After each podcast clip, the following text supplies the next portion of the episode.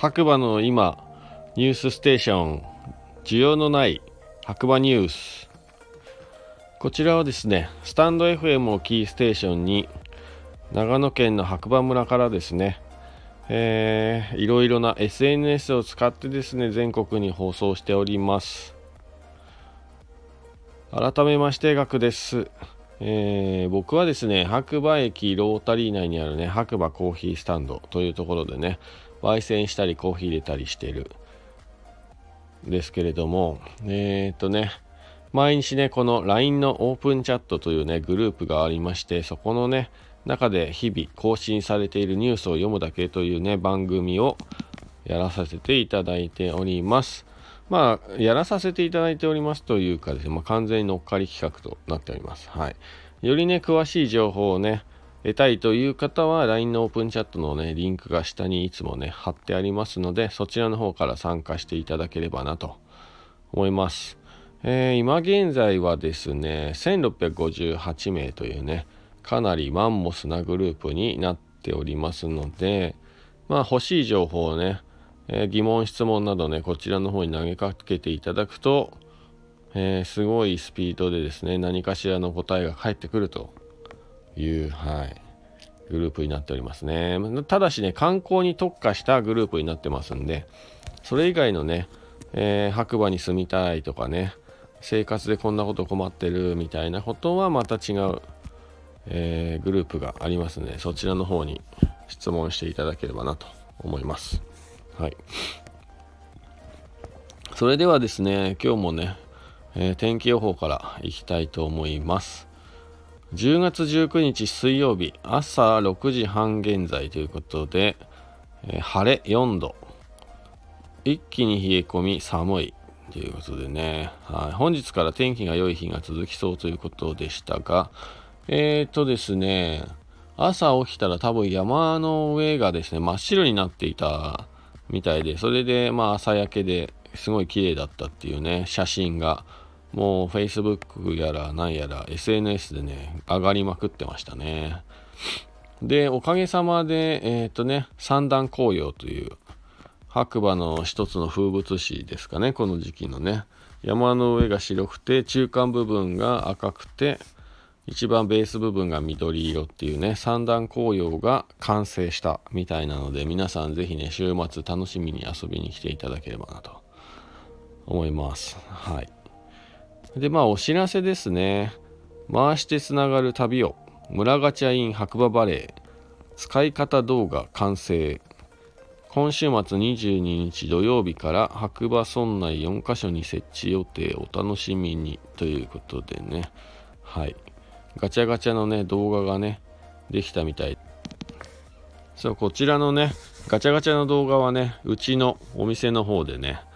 えー、撮ってましたね。はい。それではお役に立つかわからない白馬バレー今夕刊新聞ということで、1個目。今朝の白馬村気温4.2度。今シーズン一番の冷え込み。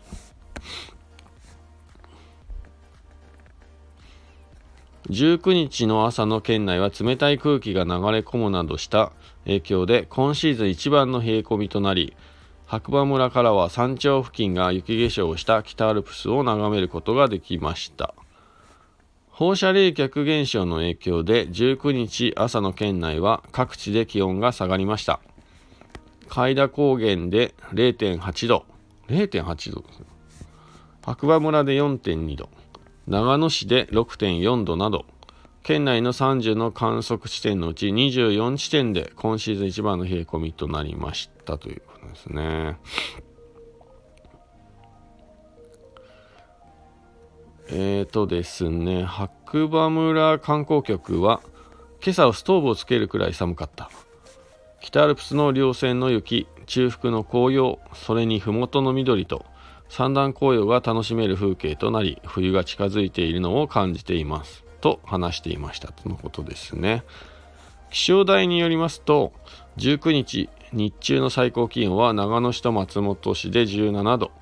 諏訪市で15度、飯田市で20度などと予想されています。朝の冷え込みは20日はさらに厳しくなる見込みだということです。で、で2つ目。スキージャンプ葛西選手白馬村で公演還暦まで諦めない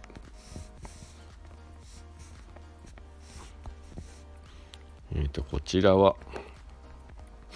スキージャンプの葛西紀明選手50歳が18日白馬村の白馬ジャンプ競技場近くの施設で講演した。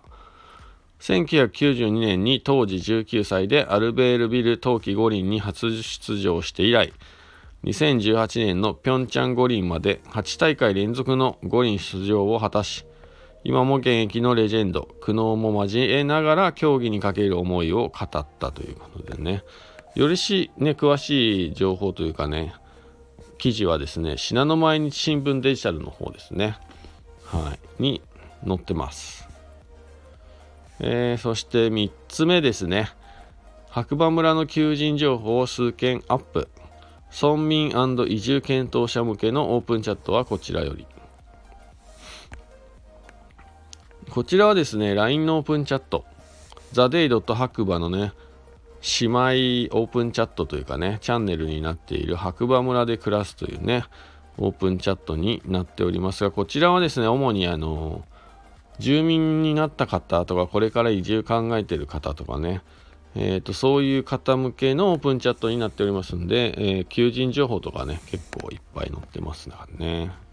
はい。活用していただければと思います。はい。えーと、ニュースはこんなところですかね。はい。今日はね、今ちょっとトラブルがあってですね、収録1回終わったかなと思いきや、何かしらのトラブルで収録がね、途中で滞っていたということで、はい。この